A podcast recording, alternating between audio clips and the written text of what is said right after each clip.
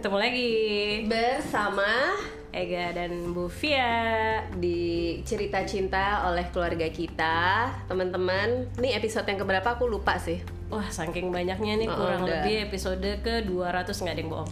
Ini baru episode ke 5 Ih, kamu hafal ya? Iya dong. Aku nggak hafal. Yang edit kan saya biasanya Bu. Oh iya mohon maaf. Eh kalau episode sebelumnya kita ada bintang tamu? Gita Hari ini kita mau ada bintang tamu juga nih Bu Fia Mm-mm, mm-mm. ada bintang tamu lagi tapi bukan tim keluarga kita nih. Bosen lah bosen bosen. Mm-mm. Masa dari Yang lain, yang keluarga lain. kita? Kita mau yang ajak yang lain ya? Mm-mm. Kita mau ngajak siapa sih Bu ajak seorang produser film. Wih deh seorang ibu. Terus? Terus seorang istri Iya seorang dong. anak ya terus aja. Nggak udah-udah dong. Kita suruh langsung kenalan aja Kayaknya suaranya lebih oke daripada kita berdua sih. Mantan penyiar soalnya mantan dulu. penyiar Prambors Waktu ya. aku masih Waktu aku masih SMA sih aku dengarkan Aduh, Biar kamu kelihatan muda. faktor Yes. humor ya kan? kamu SMA ya? Aku berarti Udah beranak satu kerja aja ya? lah. Oh ya mungkin ya. Aduh. Ayo mangga mangga teh. Mangga teh. Hai, Fia dan Neng Ega. Halo. Halo Teh Anggia Apa kabar? Baik, Kenalan baik, atuh. baik. Ya hai, yang lagi dengerin aku Anggia Karisma. Wis. Apa kabar? Kenal dong ya Anggia Karisma ya kan Suaranya aja udah khas begitu Hai gitu sungguh beda sekali Beda ya? Beda antara Beda penyiar antara- kawakan dan abal-abal ya. Antara kayak kurang makan. Ini kurang cemilannya sok Sama dibuka itu teh. Ah, Ini nih di studionya enak nih ada cemilan-cemilannya Ada Sisa tahun kemarin gak nih kayaknya bukan ya bukan ya bukan, sisa lebaran. Gimana Oke. gimana? Gimana nih Hmm. kita mau ngapain ngundang Kak eh, Teh Anggia ke sini jadi Kak dia tuh pengen ini dulu dong apa nanyain kabar itu loh si kecil Oh ya, aku. Aku mau Rigel. nanya kabar kakak kelasku. Cela. mau cerita mau cerita dulu nggak? Jadi zaman aku SMA, Mm-mm. pertama kali masuk salah satu SMA negeri di Jakarta Timur, ada satu senior osis, diam banget orangnya, lempeng banget. Terus beberapa temen nanya, eh itu siapa sih? Itu siapa sih? Rupanya itu Bapak Angga Sasongko. oh, Oh, dia tadi dulu OSIS. Dulu osis. Oh, aku baru tahu enggak? ketua osis Tuh, katanya bukan tuh. bukan bukan Oh, dia bukan. OSIS. Terus ketua OSIS sampai akhirnya dia pas dia kelas 3, aku kelas 2 kalau salah, dia bikin film. Hmm, eh dari dulu emang doyan bikin film berarti Iya, ya dia bikin film. Aku ingat banget filmnya nggak ada dialognya. Hmm? Jadi bener-bener film tanpa dialog dan itu filmnya mikir banget. oh ya Dan kita nggak kelas berapa? nyangka Kelas berapa? itu Oh, jadi SMA dari kelas dulu 3. seneng banget bikin film yang bikin orang mikir Iya. banget. Oh, pantesan. Kalau nggak salah judulnya apa ya? Pokoknya ada banyak ada frame-frame gitu deh, lupa. Itu tuh kayak 2003 ya. 2000 iya di, di SMA kelas 3 deh aku ingetnya. itu. 2003 aduh Aku masih muda ya. Agak-agak hitam putih gitu gak sih? Aku soal pernah diliatin sama Iya dia iya, gitu. ha-ha. dan itu nggak ada dialognya sih. Kayak aku pernah nonton yang itu. orang yang bikin kita semua mikir tuh, kok kepikiran ya bikin film tapi nggak ada dialognya. Mhm. Terus mulailah muncul dengan film-film lainnya. Kalau aku tuh yang berkesan banget Hari untuk Amanda. Ah, itu kamu Ah, banget. hampir. Jadi dicocok. ya, Neng Ega. bahaya ini. Oke, kita akan ada satu episode lain nanti sama Teh Anggia dan Neng Ega khusus membahas tentang colek-colekan. gitu. Apa kabarnya sih Teh Anggia. Mas Angga sama Rigel? Rigel Baik. Alhamdulillah puji Tuhan kita baik. Cuman sekarang momennya memang kita lagi eh, sama-sama bagi tugas. Sekarang Hmm. lagi promosi film. Nanti kita cerita tentang hari ini. Hmm. Tapi yang pasti sih ini jadi journey yang menyenangkan ya. Hmm. Maksudnya untuk aku sama Angga bisa kerja bareng. Kita bisa sama-sama create yang kita suka karena Hmm. pada akhirnya proses pembuatan film ini tuh jadi segitu personal dan emosional sekali buat kita berdua Ah. gitu. eh tapi ini bukan film pertama yang kerja berdua Iya, dong memang dari awal kita memang bareng. Mm, mm, mm. Cuman maksudnya kayak dari aku tuh pertama kali em, serius banget di film tuh di Cahaya dari Timur Beta Maluku. Oh, oke oke Filosofi Kopi 12, Mm-mm. bukan 8, Surat dari Praha. Mm-mm. Terus udah gitu ada em, mantan-mantan, Mm. keluarga Cemara juga Mm. gitu. Cuman kan kayak kenapa aku bilang aku balik lagi nih karena sempat vakum waktu Hmm. anggap fokus sama Wiro Sableng Sableng, Oh, ya. Oke. gitu aku fokus sama keluarga Cemara Hmm. waktu itu aku produce terus di sini tuh kayak kita balik lagi Mm-mm. jadi tuh terakhir bareng sama Lepas dia kangen lah ya. mm-mm, filosofi kopi dua waktu itu Oh. Oh lumayan jauh dong. lumayan lumayan Uh-uh, lama gitu uh-uh. kan terus akhirnya kayak pas balik lagi gitu terus kayak ah kita mesti bikin sesuatu yang merepresent kondisi kita sekarang apa yang pengen kita sampaikan gitu. Kenapa tadi aku bilang ini lebih personal sama emosional gitu. Bukan cuman karena awalnya aku ngefans sama Cecel dan bukunya. Mohon maaf aku kan budak cinta ya. Oh, ya. Bucin saudara-saudara. Buki dan budak quotes juga Iya. gitu. Jadi kayak ketemu pesan-pesan pendek di buku itu tuh kayak berasa ke kepeluk gitu. Uh. apalagi sebenarnya pesannya tuh sependek-pendek kayak duduk dulu biar paham sabar Uh-huh. satu persatu atau bahkan jalan yang jauh jangan lupa pulang nah jalan yang jauh jangan lupa pulang itu yang yang bikin aku kayak iya ya sesederhana itu tapi sepenting itu untuk kita tahu Iya, ke mana iya, kita harus benar-benar. pulang gitu Mm-mm. dan kita pulang ke mana sih kalau bukan ke keluarga kita pada akhirnya Hmm. gitu ya bete dikit all shop ya kan Hmm. tapi sejauh-jauhnya kita main jari jempol ujung-ujungnya all shop juga beli ini buat keluarga, Keluarga, gitu iya, iya, lucu bener. nih gitu terus dari situlah aku langsung kayak sama Angga kamu baca apa sih kenapa jadi nangis gitu Hmm. gitu terus aku bilang nih lagi baca ini nih eh, NKCTHI gitu waktu itu belum dibikin buku followers tuh masih kayak sepuluh ribu Masih di Instagram masih gitu. Kok ngeliat Instagram aja cirambai gitu ya. Ah, Terus kayak dia berpikir karena itu obrolan tempat tidur gitu ya. Kenapa gitu dia pikir kenapa. Gue salah Terus, lagi nih kayaknya gitu. Kalau cowok kan gitu. Kayak gitu kan. Terus kayak waktu itu juga mungkin aku lagi di proses yang aduh ada project keluarga cemara Hmm. tapi juga aku mesti mm, hands on sama keluarga juga gitu Hmm. kan kita ya ibu-ibu bapak-bapak tuh kadang berperan ganda ya gitu. Nah, itu tuh yang kita mau tanya juga tuh. Iya kan? Gimana sih teh bagi perannya dengan segitu banyaknya peran gitu sebagai teteh sebagai individu aja tuh kan udah pasti gila banget ya. Jadi istri, jadi anak, jadi produser, Jadi ibu. jadi ibu lagi pula. Itu kan perannya udah banyak banget. Angga juga gitu. Jadi eh, kepala di Visinema, terus dia jadi sutradara juga, jadi ayah, jadi anak tuh berbagi perannya gimana kalau sama Riga buat Riga? aku selalu bawa Rigel Oh, iya. dari di dalam perut pun gitu kayak mau aku lagi shooting, preparation atau segala macam. Jadi aku sebisa mungkin aku deket sama Rigel Mm-mm. ya alhamdulillahnya puji Tuhan aku juga dikasih kesempatan bisa breastfeeding. Jadi aku juga kekehan gitu gue mesti direct breastfeeding gitu. Mm. karena se- sebisa aku semampu aku ya Bondingnya sus- aku harus ke situ. Dan aku percaya itu tuh bisa bikin anak juga lebih dekat sama ibu. Terus kedua juga secara apa daya tahan tubuh juga lebih kuat lebih ya? kuat gitu karena apa aku bukan orang yang dapat privilege bisa uh, dapat asi dari ibu selama enam bulan. Karena aku tuh waktu itu dua bulan udah di stop Mm-mm. gitu. Karena bunda waktu itu sakit kan gitu. Jadi aku oke lah aku nggak dapet. Terus aku kayak eh gue pengen deh kasih eksklusif buat Rigel dan Angga sebagai seorang partner hidup gitu jadi sangat suportif gitu kayak apa yang aku pengen apa yang membuat aku nyaman dia akan support Mm, kayak mm. gitu terus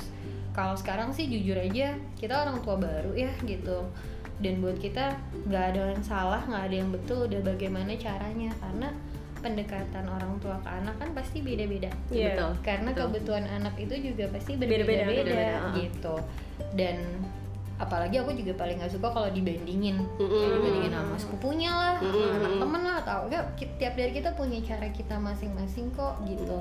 Pasti cara komunikasi sih yang sebenarnya aku sama Angga lagi pengen benahin. Gimana ya cara ngajak ngomong tapi nggak nggak juga pakai emosi gitu ya. Mohon maaf kita manusia ya. Iya, kadang-kadang bukan lagi. ya kan. Wah, udah di, kesel. di jalanan ada yang nyerempet gitu kayak kadang aku kalau marah sama Rigel juga kadang-kadang aku bisa juga melotot terus dia gini kenapa mata mamanta melotot? Mamanta lagi nari pendek Rigel. Ini namanya tari Bali. Mamanta Rigel lagi juga bisa lebih main. marah gitu dan tricky sih maksudnya dan yang menyenangkan buat aku sama Angga jadi orang tua tuh ya justru kita yang belajar dari anak Aduh ini itu bener banget. ya kan Itu bener bukan banget. dia belajar dari kita enggak kita, Kita, akhirnya iya, iya, belajar iya. dari dia gitu Iya. tapi memang em, manusia manusia ini kan terbentuk dari cara kita mengasuh ya Mm-mm. gitu. empati simpati itu Mm. adalah tugas kita sebagai orang tua untuk menurunkannya Mm. tapi ya pola asuh mana nih yang pengen kita kasih ke anak kita gitu Mm. tapi kalau ke sih aku lebih sekarang lebih pengen punya ruang diskusi karena anaknya sangat suka sekali negosiasi gitu. Jadi ya kita coba dengerin dulu sih gitu. Ya aku manusia pada umumnya nggak luput juga kadang gemes, gitu gemes ya. dan tipis juga kesabaran aku ya bu Ada lagi- kurang, ya. oh, mohon maaf aku sih jujur aja kadang-kadang tiba-tiba handphone nggak bisa jauh tapi anak minta apa jadi kan Eh. ini kumaha ada revisi di sini tapi harus ngomong sama ini eh bentar Nah, ini lagi negosiasi Lego mana yang mau dibeli lagi itu gitu. dia aduh Indomaret Alfamaret lewat dikit aja nggak masuk bete dia ya kan oh my god gitu jadi aku kayak ini proses belajar sih gitu tapi memang sekarang em, aku juga ngerasa bagaimana kita bisa memampukan atau mengaktualisasi eh, anak kita punya bakat gitu loh. Mhm. maksudnya aku juga mencoba memberanikan diri untuk masukin Rigel ke sekolah. Mhm. Tadinya tuh aku nggak pengen Rigel sekolah, Sekolah lebih cepet-cepet dini gitu. gitu. Iya, iya, iya. Tapi makin ke sini ya kasihan juga kalau dia nggak dikasih ruang untuk bersosialisasi Heeh. Di usianya di gitu ya. usianya yang memang dia juga butuh bersosialisasi bersosialisasi karena kan dia sering banget main sama aku Hmm. jadi lingkungan mainnya tuh lingkungan yang dewasa Heeh. tapi kan dia harus pada habitatnya ya ayo aku kembalikan kamu ke habitatnya gitu supaya kamu tahu punya teman-teman yang Seumuran. seumuran, gitu terus eh maksud secara pola pikir juga aku nggak pengen anak ini juga jadi eh, dewasa terlalu Sebelum waktunya. cepat atau Hmm. sebelum waktunya gitu dan ya itu dia akhirnya aku memberanikan diri dan menyenangkan ketika melihat result apalagi kalau lagi raport gitu ya bagi raport gurunya bilang dari yang anaknya cukup soliter sekarang udah mulai mau uh, bersosialisasi sama- dan bergabung dan mulai hafal nama teman-temannya di sekolah gitu aja tuh aku cirambai Ya ampun, Mega udah gede. udah tahu punya teman. Dikit lagi udah pamit mau ngajak jalan. udah tahu naksir sama cewek yang mana. Aduh gitu kan jadi oh anak aku Pak Panta dikit lagi pinjam mobilnya ya. Aku mau ngajak Buat jalan. ngedate ya. bisa milih ya kan yang itu cantik Coba lihat dulu. Oh bener cantik. Oke. mulai protes aku nggak boleh pakai soft lens Oh, katanya kak, kenapa katanya? katanya Mamanta kalau mau bisa lihat beli kacamata aja, jangan soft lens yang kayak gini-gini. Gak boleh yang warna-warni. Ih, kenapa? Ini Kamu cantik. ini sama kayak bapaknya ya? Oh jangan-jangan itu pesan dari Pesan. bapaknya. Jadi alasannya karena apa nggak boleh pakai? Kata dia eh, dia ngeliat bentuk soft lens dan harus dimasukin ke mata, Mata, dia sakit. takut Oh, aku takut ya? sakit. Oh, oke, oke. Dia bilang manis nanti. Mamanta sakit kalau Oh. ini dimasukin ke matanya soft lensnya. Jadi kacamata aja. Pak Panta di belakang, yes. That's my boy, that's my boy. Ada titipan pesan. Sponsor. Gitu. Mungkin itu yang dilakukan bapak-bapak. kayaknya. Betul, nitipin pesen ke anak. Ibu juga coba telepon bapak sekarang ada di mana? Coba tanya lagi Mohon apa? Pulangnya jam berapa? Kita udah nggak perlu WA ya. Tinggal anak aja video call. Pulang jam berapa? Oh aman. Ternyata aku nggak sendiri ya. Tenang, tenang. Eh tapi jadi penasaran nih, kan tadi cerita tentang Rigel, cerita tentang gimana Anggia sama Angga mengasuh Rigel. Terus tadi di awal kan Anggia udah sempet cerita juga gimana si NKCTHI ini membawa banyak emosi gitu kan uh, secara personal juga. Sebenarnya ada ini nggak sih uh, ada yang relate nggak nih semenjak jadi ibu gitu ya? Mhm. Uh, cara pandang Anggia sebagai produser ada rasa yang berbeda nggak sama dulu zaman dulu Berasa Ada banget ya kalau di aku. Ini nih pertanyaan bagus banget sih. Maksudnya Hmm. eh, that's why kenapa aku ngerasa walaupun pekerjaannya mungkin beberapa orang lihat, uh kayak asik ya jadi produser gitu, Ah, tapi ah. beban pekerjaannya itu bukan beban pekerjaan yang sedikit gitu ya. Mhm. Eh, tapi jelas ada yang berbeda karena aku akhirnya menjadi ibu dan aku merasa punya tanggung jawab lebih sebagai kreator.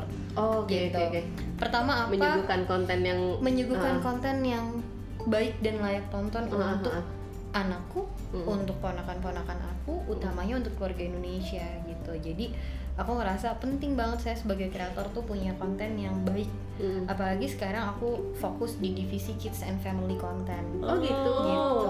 Jadi Oke, Visi oke, Nema oke. tuh sekarang ada divisi khususnya Kids and Family Content ya gitu. gitu dan aku yang pegang itu Mulai Jadi- dari yang kemarin keluarga cemara. Cemara. Oh. betul jadi memang aku pengen banget fokus di situ dan pengen banget ngasih yang terbaik buat keluarga Indonesia gitu dan tentunya punya perspektif baru nih ketika kita Mhm. udah menjadi ibu gitu ya mungkin kalau aku sekedar baca buku psikolog Mhm. atau uh, pola asuh atau Mhm. buku pengajaran apa segala macam salah satu yang jadi panduan juga keluarga kita ya Mhm. gitu terus kayak aku merasa iya sih banyak banget hal-hal yang basics yang pada akhirnya itu cukup menampar aku bahwa ketika kita menjadi seorang ibu utamanya ya jangan pura-pura jadi manusia aja Mm. soalnya pada dasarnya yang anak butuhin tuh bukan ibu yang sempurna paripurna Iya, dengan dandanan ya Ah, kan iya. atau lo kayak pakai eyelash extension Sanggul tiga Oh, sasa enggak, gitu, kan. Ternyata yang dibutuhin sama mereka tuh adalah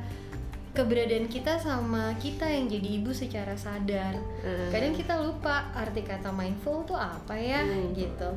Yang utamanya kan sebenarnya kita mesti bahagiain diri kita ya gitu. Betul. Kadang ada orang bilang ya self love sama selfish beda tipis. Tapi ya enggak. Enggak, enggak, enggak, Pada akhirnya kalau kita happy dari dalam, kita nyaman, Hmm. ya dan itu akan ngebawa ke keluarga bahkan Mm-mm. ke lingkungan pekerjaan gitu. Bener. How come kita bisa ngajak orang untuk Kalau kebutuhan kita aja sama kalau kitanya sendiri juga unhappy with ourselves gitu. kita Jadi- belum beres juga belum diri kita beres. sendiri gitu kan Tapi makanya kalau misalkan aku ngerasa nggak nyaman dan aku better ngambil jeda deh gitu. Mhm. Jedanya apa sih gitu? Kalau aku ngerasa di waktu yang kayaknya mepet banget, Hmm. jedanya tuh sesederhana ya udahlah pergi aja ke kamar mandi bentar Hmm. Duduk aja dulu diam ya di leher angsa. Ya kan? Cuci-cuci muka, Cuci-cuci muka.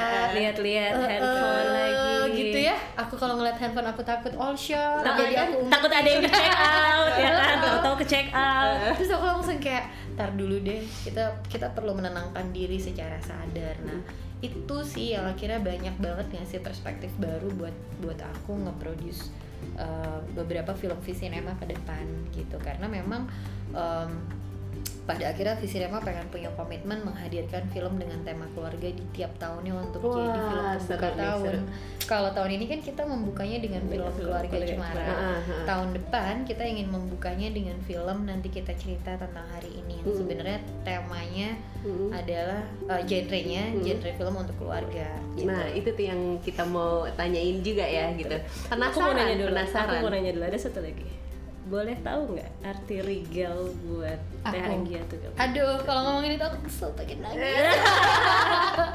Karena kan dengan hadirnya Rigel mengubah rasa tadi udah Iya. diceritain, mengubah pola berpikir juga, mau menciptakan sesuatu sampai akhirnya lahirlah si Kids and Family di Visinema.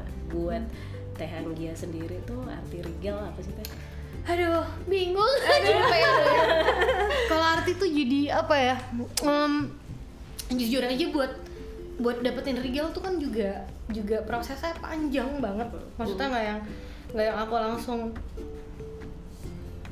dapat dia setelah nikah tuh enggak gitu Hmm. karena aku juga mesti ada beberapa treatment gitu Hmm. kan jadi kayak bersyukur banget waktu Hmm. tahu ternyata hasilnya tuh positif Hmm. waktu itu karena aku juga kayak ah kayak mimpi gitu Hmm. karena itu sih masih dalam proses treatment kan Hmm. jadi memang kita belum tahu kapan kapan akan berhasil, Berhasil, hmm. dibuahi terus kayak tiba-tiba ya namanya ibu ya ibu aku tuh selalu ngomong dicek dicek Oh, itu teh gitu. kamu teh hamil Hmm. ah masa gitu dan besoknya ceritanya aku mau pergi ke Praha Hmm. mau reki reki tuh ngelihat lokasi syuting Oh, surat buat surat dari Praha Hmm. itu. Sebelum pergi cek deh cek gitu. Masa sih gitu? Tapi itulah ya namanya ibu. Kita teh nggak boleh nggak percaya sama Hmm, naluri ya. naluri aduh. Dan kita emang di apa di perutnya di sembilan Hmm, bulan ya eh. pasti bondingnya segitu Eh. dan bener dicek teh jadi. Ternyata positif. Uh, jadi langsung kayak ya, ucap syukur gitu sama Angga yang ah gila beneran. Jadi ya beneran besok kan aku nggak pergi ke Praha. Karena nggak ya udah mendingan ya, tiket uh. angus terus aku ke dokter. Dan segitunya gitu. Jadi arti Rigel buat aku tuh luar biasa. Tuh sebuah mukjizat yang pernah terjadi di hidup aku sih gitu. Karena aku sempat berpikir kayaknya aku sempat difonis nggak? Hmm.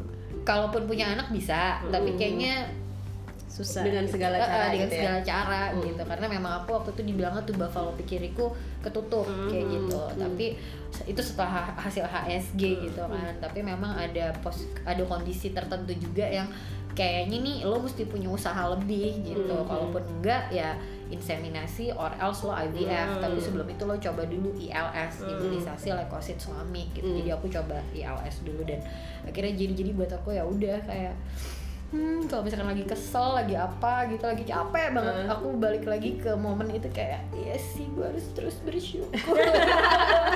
Tuh kan gak jadi capek nih. Ya karena emang eh, artinya ya segalanya ya gitu. Memang kalau orang tua bilang si buah hati atau permata hati ya emang iya gitu. Jadi emang ya sebegitunya kayak ya sayang banget gitu. Ya kalau dikasih kesempatan atau rezekinya punya adiknya Rigel aku pengen banget punya. Tapi memang kalau buat sekarang sih punya dia aja jauh lebih dari cukup gitu. Karena emang nggak pernah terbersit di pikiran aku juga. Akhir aku dikasih anak juga gitu. Jadi aku ya happy banget luar biasa. Bahkan bahkan banyak banget yang nggak tahu ya kayak anak tuh dibilang juga pembawa rezeki. Ya benar Iya, iya. gitu. Dengan dengan adanya legal tuh malah kita belajar lagi buat buat kenal diri kita bahkan Mm-mm. gitu. Jadi ya aku yang bersyukur sekali dikasih dikasih regal di kehidupan kita. Oh, peluk peluk peluk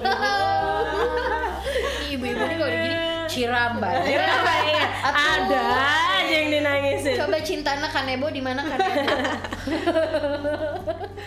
Gue tuh ngebuka mereka yang mau cerita tentang hari ini oh jadi di satu malam dia bisa dapat ribuan cerita Mm. dengan ribuan tema ribuan pengalaman hidup teman-teman yang berbagai cerita tuh berbeda-beda dan di situ akhirnya kita menyimpulkan untuk yuk kita filter kita tabulasi Oke. kita kumpulin cerita-ceritanya Heeh. kita filter kita saring kita puzzling Heeh. Mana yang resonate sama kehidupan manusia pada umumnya Hmm. ternyata manusia itu sendiri punya ketidaknyamanan dengan dirinya Hmm, itu nomor oke. satu jadi kita taruh dulu oke ini nomor satu problem Jadi nomor duanya basically basically it's a real story juga iya, ya ha, jadi kita kayak Jadi ngumpulin cerita-cerita itu. ceritanya. terus udah gitu ternyata pas kita dapet cerita kedua eh, nomor duanya tuh adalah bahwa ternyata manusia tuh punya ketidaknyamanan juga hubungannya dengan internal society. Itu siapa? Ada ibu ada Keluarga bapak gitu ya. Dari ada dalam- adik ada kakak eh, jadi dari Hmm. lingkungan terkecil. Baru ketiga ternyata manusia juga punya problem dengan external society Mm-mm. percintaannya ada percintaan, persahabatan, Hmm. lingkungan pekerjaan, Hmm. cita-citanya bahkan Mm-mm. atau keinginan-keinginan mimpi dan impian juga masuk ke dalam situ. Terus dari situ Mm-mm. kita bawa ceritanya, kita melakukan development proses, kita karantina di Bali. Mm-mm. Oh. Nah, kita bawa konsepnya semua ke Bali. Di situ tuh kita berangkat tanpa ekspektasi. Intinya kita duduk di sini mau peta-petain dulu Mm-mm. gitu sama kita bertanya karena waktu itu yang berangkat juga ada aku ada Angga ada penulis ceritanya Jenny Yusuf Eh, hmm. penulis skenario nya ada tim dari Skriptura Mm. juga itu script lab kita Mm. terus sama Marcella FP Hmm. Yang pertama kali kita ceram, ah, kita cari tahu itu justru Marcella FP apa yang mendasari dia membuat buku ini Mm, Oke. gitu karena asli banyak banget relate kita belajar banget kita kayak bener-bener refleksi banget ya mbak Mm-mm. bahwa kita punya materi nah, kita punya materi bahwa ada empat hal yang nggak bisa kita hindari salah satunya pola pengasuhan masa lalu di film itu kan Ya, diceritain diceritain. banget hubungan itu tuh kita tuh kayak wah gila sih ini Mm-mm. ini kok bisa relate banget terus ya kita belajar bahwa nggak ada orang tua yang sempurna juga itu Iya. jadi tagline-nya kita di situ juga digambarin nggak kepikiran gitu bahwa itu tuh muncul dari sekedar buku quote doang Dan ternyata itu uh, Ada hasil kumpulan, hasil iya. ini ya Iya. hasil cerita cerita orang-orang emang it's a real, Real yang story. yang terjadi seperti itu ya gitu. Kita keresahan orang iya berarti iya, iya. keresahan orang tuh yang ditampung di kanal itu dan waktu Hmm. kita tanya sama Cecil ternyata mendasari dia dulunya Hmm. dia nggak mau ngeluarin buku ini dia Oh. dia sempat nulis kan kalau kita baca di bukunya Hmm. adalah Hmm. ibu takut lupa rasanya muda maka ibu tulis Tulis. pesan ini Oh, jadi sebenarnya bukunya tuh adalah pesan-pesan pendek yang ditulis oleh Awan Uh-uh. untuk anaknya, Anaknya di masa, di masa depan. depan. Oke. Akhirnya masuk ke vision kita. Uh-uh. Buat aku sama Angga jadinya ini film Uh-uh. yang kita buat untuk angkasa Rigel nantinya Aduh. kalau dia udah bisa nonton. Gue jadi mewek awalnya. aku aku inget sih eh aku nonton salah satu vlog eh bukan IGTV ya waktu itu Kak Angga diwawancara terus ditanya apa arti film ini untuk pertama kalinya gue ngelihat Kak Angga nangis Oh ya. dia nangis dia cerita bahwa ini pesan untuk Rigel tapi waktu itu kan masih nggak tahu kenapa Oke, tapi kita Rigel. belum menonton Ah, filmnya. ah, ah. terus pas nonton filmnya terus pas denger hari ini kebayang sih kenapa sedalam itu ay Dan akhirnya dari situ kita ngerasa kayak gimana ya karakter di dalam ini bisa berkembang gitu. Mhm. Awan punya ibu, berarti kan kita udah ketemu dua Hmm, karakter. iya, ha. Tapi yang menjadi pertanyaan selanjutnya adalah bagaimana Awan menjadi bijaksana dengan pesan-pesan pendeknya. Mhm. Akhirnya kita jawab dan kita challenge pasti Awan di kehidupan sebelumnya punya pengalaman-pengalaman hidup yang menjadikan dia bela- menjadikan dirinya lebih baik, Mhm. menjadi dia bisa bijaksana, bisa bikin dia belajar lebih banyak. Terus kita ngerasa bahwa kita itu terbentuk pasti juga karena keluarga. Benar. Maka hadirlah keluarga Narendra di dalam Oh. penceritaan ini. Terus di situ baru kita desain, oh ya ada siapa ya? Akan ada ayah, ada ibu, dan Awan punya kakak dua Mm-mm. gitu. Jadi kenapa kepikiran settingnya tiga bersaudara kita kebayang tiga bersaudara waktu itu tuh juga sempat kebayang bahwa em, di kehidupan sehari-hari ya pasti kita ngelihat ada anak pertama Mhm. yang juga punya beban yang kadang Mm. dikasih terlalu berat atau Mm. terlalu dini Mhm. gitu terus kita juga punya anak kedua Mm. gitu yang kayak eh, kasih sayangnya udah habis ke biasanya bawah. Liar either- atas bawah gitu eh, kan. liar atas bawah tapi dia akhirnya jadi sosok yang sebenarnya tumbuh yang paling kuat. grow Mhm. Sendiri dia Mm, grow mm, apart kan mm, tapi dia mm. jadi yang paling kuat gitu. Mm. memang kadang jadi yang paling aneh. Kan jadi punya ada middle child syndrome Mm, juga Iya, kan. iya. terus sampai juga anak bungsu gitu. Sebenarnya kedekatan-kedekatan ini juga berangkat dari kedekatan para kreatornya gitu. Hmm. bahwa aku juga tiga bersaudara angga empat bersaudara cacal sendiri juga tiga bersaudara gitu. Oh, jadi mewakili dan pengalaman-pengalaman hidup kita itu kita rampung dan kita tampung juga dan masuk ke dalam cerita-cerita di film NKCTHI gitu. Mhm. tapi prosesnya sendiri tuh akhirnya jadi proses healing buat kita Mhm. karena kita nggak cuma sekedar datang ke Bali terus nulis nggak gitu tapi kita tuh dikasih banyak itinerary harus Hmm. bangun pagi harus ikut yoga class oh iya Iya. sampai segitunya sampai segitunya terus kita juga nggak selalu melulu Menulis uh, ya? menulis Hmm. atau mencari premis cerita tapi kita juga pergi ke homeoterapi Mhm. di sana kita belajar lagi tentang tubuh manusia Mhm. bahwa manusia juga sebenarnya punya luka punya luka lama Mhm. jadi kayak misalkan ada trauma dan setiap dari kita juga pasti punya trauma jadi kita diajarin juga dan jadi tahu oh iya ya bahwa memang kadang penyakit klinis penyakit kronik itu terjadi karena memang ada yang nggak beres nih sama Mm, body mm. memory kita Mm. gitu jadi ibaratnya proses development ini akhirnya membantu kita juga untuk healing sama trauma masa lalu Jadi kayak self reflection juga ya. self reflection jadi mirroring juga sama Hmm. ketidaknyamanan kita bahwa hey it's okay loh untuk nggak bisa berdamai sama diri sendiri Hmm. atau it's okay untuk nggak bisa berdamai sama masa lalu karena mungkin belum waktunya gitu dan Hmm.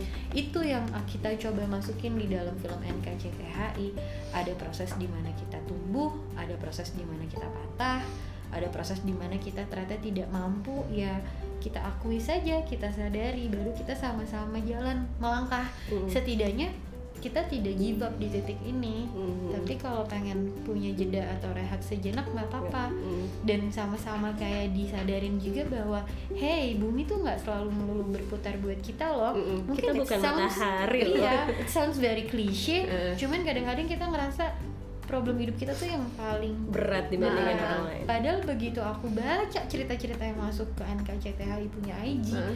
itu sih kayak nggak mampu sih gue gitu Hmm. bahwa baca satu-satu tuh kayak berat banget ya Hmm. gitu jadi yuk kita tampung aja dan banyak kejadian-kejadian yang juga realistis dan Hmm. realis gitu di dalam film yang juga berangkat dari kejadian-kejadian kita sehari-hari Hmm. kejadian pengalaman Angga, aku, uh, Jenny gitu.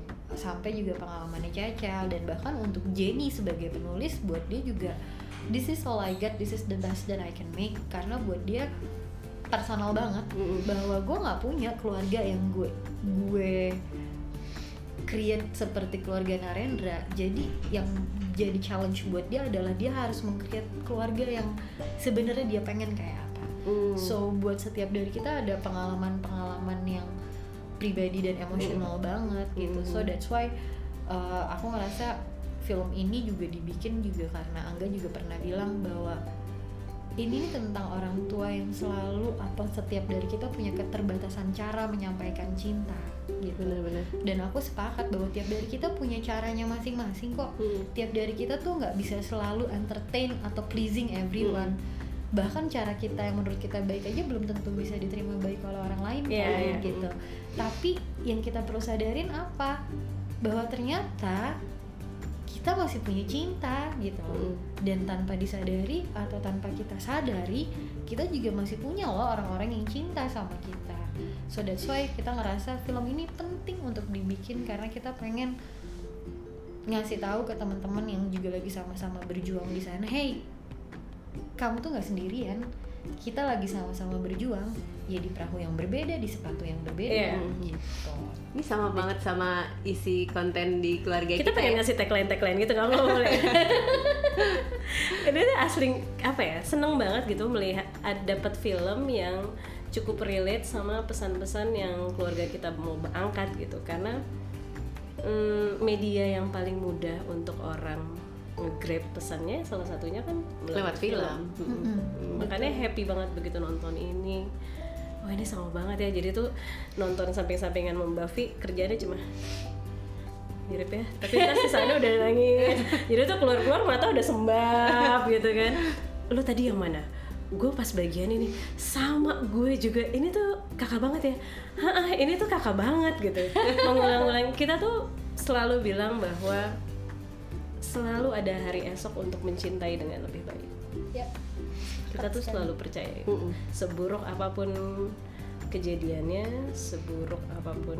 Karena kita percaya kita nggak takut salah jadi selalu ada hari esok untuk mencintai dengan lebih baik. Betul sekali dan aku percaya banget sama itu bahwa ya setiap dari kita ya ya memang nggak selalu bisa menyenangkan hati orang atau membahagiakan orang tapi setidaknya kita belajar untuk terus menjadi the best version yang lebih baik Iya. lagi lebih baik lagi dengan cara kita untuk juga bisa mencintai orang dengan lebih baik gitu Hmm. dan dan itu juga salah satu yang aku coba tanemin gitu bahwa sama satu lagi gitu. Bagaimana caranya untuk mencintai lebih baik adalah dengan ya bersyukur di setiap apa yang kita lakukan in any circumstances gitu. Mhm. dan itu tuh pesan dari Mas Arswendo Atmawiloto ke aku juga.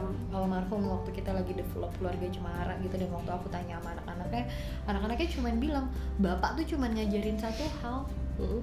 bersyukur tanpa libur. Waduh, dan itu dalam yang selalu bersyukur tanpa kita kita tuh suka lupa Suka Iya, lupa, iya, kadang-kadang iya, ngerasa iya, iya.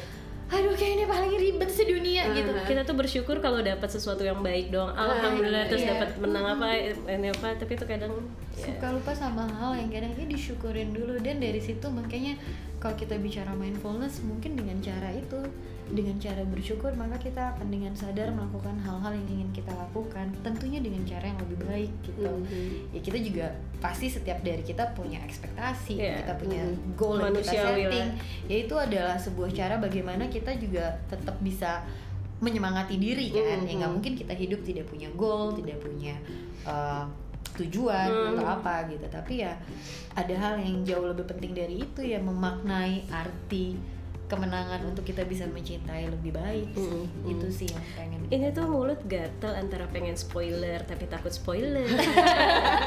Jaga-jaga biar nggak kelepasan tapi agak susah. Aku cuma pengen bilang kalau nonton film ini tuh bawa tisu yang banyak nggak? Bawa tisu yang banyak. Terus yang pasti gini dari film ini tuh belajar bahwa komunikasi tuh adalah salah satu hal yang penting di dalam keluarga.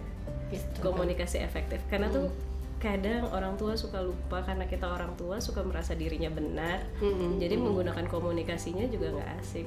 Padahal waktu kita jadi anak kita sebel banget kan ya begitu. Digituin eh tapi- keulang eh, keulang. gitu yang kayak kayak gitu sih. Bener dan emang pengen banget sih bahwa pada akhirnya eh, film ini setelah ditonton tuh bukan cuma ditonton oleh eh, teman-teman aja gitu tapi Hmm. teman-teman juga bisa ajak orang tuanya Hmm, ajak hmm. saudaranya ya supaya punya ruang diskusi di rumah Mm-mm. ngebuka lagi ruang diskusi komunikasi lagi kadang ada yang gengsi buat ngomong I love you atau Mm-mm. segengsi minta maaf Iya, betul. atau gengsi ngomong kangen gitu dan yang aku seneng dari apa yang mm, didapat gitu ya Hmm. kayak teman-teman yang udah nonton gitu kan kita lagi muter ke beberapa kota nih nggak semuanya juga nangis tapi Hmm. ada yang ngerasa rilis bahkan Hmm. bahwa akhirnya paham bahwa iya karena ternyata orang tua punya caranya mencintai kita ya Mm-mm. bahwa ternyata apa yang dilakukan bapak saya seperti ini dan bahkan ada yang langsung WhatsApp bapaknya untuk bertanya apa Saya kabar, WhatsApp kakak saya Pak?" yang nomor dua. kan kayak jadi se- bahkan sebelum nonton j- jadi bilang sama Mbak Vi Mbak sebenarnya gue hari ini deg-degan nih mau nonton terus dia bilang kenapa kenapa ya tahu kan ini eh, cerita tentang keluarga. Kebetulan kakakku baru aja nggak ada dua ming eh, sebulan lalu yang pertama. Terus aku WA yang kedua. Ah susah ya rasanya jadi anak kedua. Terus dia bingung kan adiknya tiba-tiba kenapa lu? kata dia gitu. Terus aku bilang enggak jadi anak kedua tuh rasanya nggak enak ya. Soalnya papa sama mama udah fokus sama Tintan sama gue gitu. Terus dia kan dia cowok kan. Rasanya sama kok kayak hari-hari biasanya. Bedanya gue ada adik yang ngikutin aja setiap hari. Terus udah ya gue mau sholat maghrib. Jangan aneh-aneh pertanyaan lo gitu. Dia kayak kesel kayaknya. Gue tuh suka random-random gitu anaknya. Kalau gue padahal gue mau bilang tadi gue mau ngelanjutin. Eh, sayangnya kita udah tinggal berdua gitu. Tapi gue nggak jadi ngelanjutin. Nanti gue nangis dia sholat rugi kan gue. Jadi ajak aja nonton. Gue nanti mau ngajak dia kayaknya nanti Heeh, makanya eh, yang buat aku sama nggak ngerasa happy banget tuh justru adalah um, impact atau spontaneous eh, apa ya spontaneous kelakuan yang mereka akhirnya bisa masukin ke DM kita dan segitu personal ada yang bilang akhirnya aku ngomong I love you sama papa. Kayak gitu gitu. Itu tuh hal-hal gitu yang bikin aku sama Angga ngerasa ini loh kita pengen bikin film ini tuh sampai ke hati kalian gitu Hmm. masuk ke ruang-ruang di mana kalian punya batasan atau barrier sama itu gitu kayak kadang kita boleh loh nurunin gengsi untuk minta maaf lebih dulu Hmm, gitu hmm. jadi ya kita pengen bilang juga ya kayak tadi aku kasih tahu kita lagi nggak sendirian kok gitu dan aku harap film ini karena kita benar-benar bikinnya pakai hati juga bisa sampai ke hati teman-teman yang lainnya Hmm. gitu loh jadi aku harap ini bisa jadi film yang menghangatkan keluarga di awal tahun 2020 sih Yeay. amin amin nonton loh beneran hari ini udah tayang Kok hari ini? Iya bener tanggal 2 Januari ya. Iya. Oh, oke oke oke. Iya. Aku tuh waktu nonton itu yang paling relate adalah eh, si ayah tuh. Heeh, Si ayah tuh mirip sama bokap. Ah. Tipenya yang kayak gitu, yang diatur gitu kan ya gitu terus. Tapi aku sadar pas keluar dari situ eh, yang aku sadari adalah satu sebenarnya bokap gue kayak gitu karena dia punya modal cinta buat gue.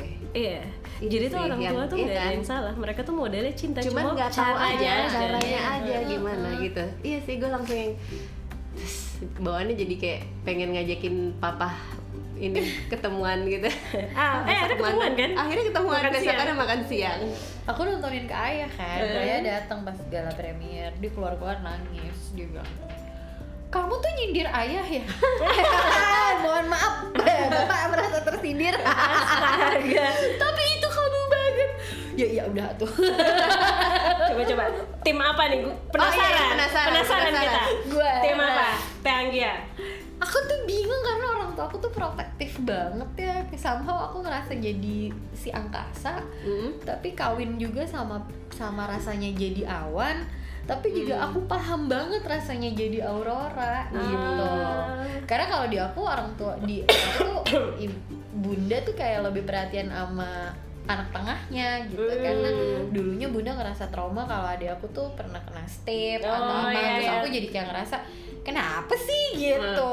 Tapi itu di zaman itu penyakit step tuh emang luar biasa bikin bahaya dan bahaya. kayak sampai sekarang pun gitu kan. Aduh kalau anak udah panas di atas 40 derajat tuh kita udah Eh, oh my god ini gitu ya. gimana gitu. Udah 38 setengah aja udah deg terus kayak pas punya anak tuh baru paham.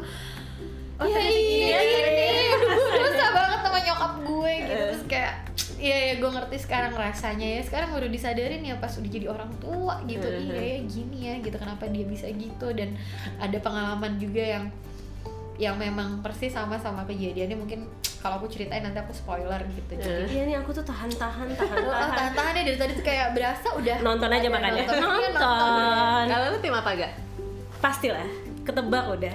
Awan ya. Awan, anak, anak bungsu, hmm, dilindungin banget. Jarak sama kakaknya jauh lagi. Awan tuh bedanya kalau nggak salah 6 tahun ya.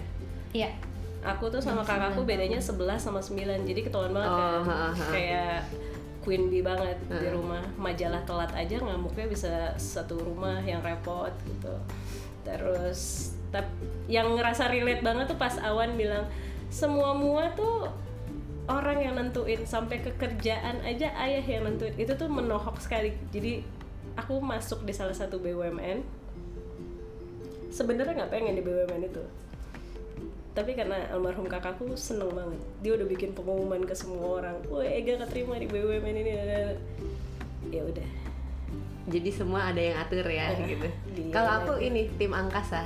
oh anak pertama Anak pertama, anak pertama. pantas ibu lempeng ibu lempeng Iya, sekali Iya kan? Terus udah gitu yang yang relate banget tuh di tim angkasa eh, lelahnya itu sih. Nah, jadi pas lagi kelar nonton NKCTH itu yang kayak gitu. Ah, tarik nafas panjang gitu tau kan? Yang aduh ya ampun. Tapi ya udah disyukurin aja lah. Maksudnya kalau nggak melewati yang itu juga aku nggak seperti yang sekarang kan tapi gitu. kalau nggak Ya karena udah, film gitu. itu mungkin eh, aku juga nggak akan paham bahwa kakakku yang pertama tuh kenapa pengen adiknya kerja di tempat itu karena dia ingin orang tua juga bangga gitu gitu sih. Hmm. ngelihat beban dia sebagai karena pengganti orang tua kan bapak ibuku udah nggak ada. Mm-mm. jadi ketika dia jadi pengganti orang tua terus ngelihat adiknya masuk di salah satu BUMN kayaknya dia wah happy bangga banget. banget. Sih. deh kayak pencapaian sebagai terus kakak. dengan entengnya adiknya keluar teng. Maafin ya maafin. Iya kayak dia bilang yang diperhatiin aja kabur-kaburan. Sama itu adegan eh, berpacaran-pacaran wow saya ngerasa seperti ditampar. Apakah kak Anggia mengikuti hidup saya selama ini? Gue curiga. GR gitu ngelihat kotanya oh kotanya masih Jakarta bagus bukan di Bandung. Juga digituin. Wah, gue sampai kuliah aja dijemput bo. Ah, jadi sampai kuliah sampai pulang siaran dijemput di sekolah dijemput. Pacaran nama Angga aja aku bilang oh dijemput siapa? Udah ada Angga udah nggak usah panik. Ah, nyebrang jalan nggak boleh. Aduh jadi kadang-kadang gue bingung sebenarnya nih gue awan heeh, angkasa juga iya gitu. Tapi sebenarnya anak keberapa? Aku anak pertama. Oh tapi orang tuaku tuh seprotektif itu sama aku jadi tim tim tengah-tengah lah ya tim tengah-tengah jadi tim Antara- abu-abu nih gue sebenarnya kadang juga ngertiin perasaannya Aku Lika pengen- Oh, iya. Aduh, aku kayaknya agak dilika. Tapi suamiku tengah banget dia, anak tengah banget. Jadi lempeng Oh. anaknya. kalau Angga tuh anak nomor dua kan Hmm. kakak pertamanya laki- perempuan dua adiknya perempuan oh jadi satu-satunya cowok satu-satunya cowok dan Hmm. dia juga ngerasa lebih ke angkasa oh karena iya, kayak karena keluarganya dia yang bertanggung jawab Hmm. atas segala sesuatunya dia Hmm. harus melindungi adik kakak serta ibunya karena Hmm. itu yang petuah dari bapaknya gitu Hmm. so ya dia ngerasain banget sih Abis film ini Rio Dewanto panggilnya Pak Panta nggak? suka marah-marah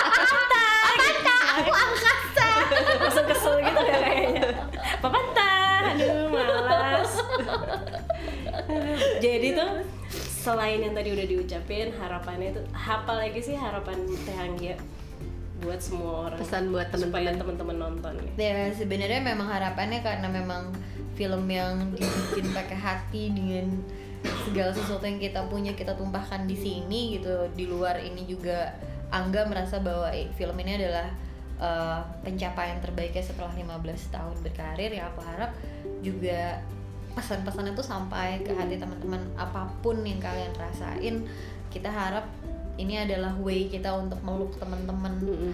apalagi yang lagi berjuang tanpa kita tahu tanpa kita paham apa yang lagi dialamin ya aku harap keluarga tuh tetap tempat di mana kita pulang Mm. setidak nyamannya kita sama keluarga kita sekesal-kesal kita sama orang tua atau saudara kita ya kita setidaknya masih punya mereka gitu apalagi kalau kita masih juga dikasih kesempatan atau di mas- masih dikasih apa ya hmm, dikasih dua orang tua yang masih utuh gitu ya.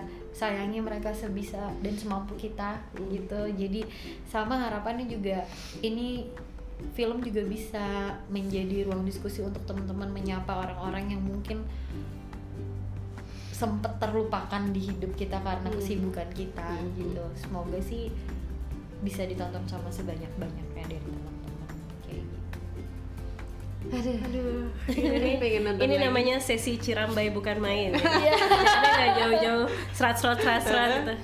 Kita tuh sampai bingung ya, sampai speechless nih mau nutupnya gimana buat teman-teman. Aku tuh takut takut mewek soalnya. Kalau Mbak Vi udah banyak diem itu berarti dia sedang menahan nangis teman-teman. Terima kasih udah dengerin podcast kita hari ini. Jangan lupa datang ke bioskop terdekat nonton filmnya. Dadah. NKCTHI. Oh, nanti iya. kita cerita Tentang tentang, hari hari ini. ini. Terima kasih. Bye.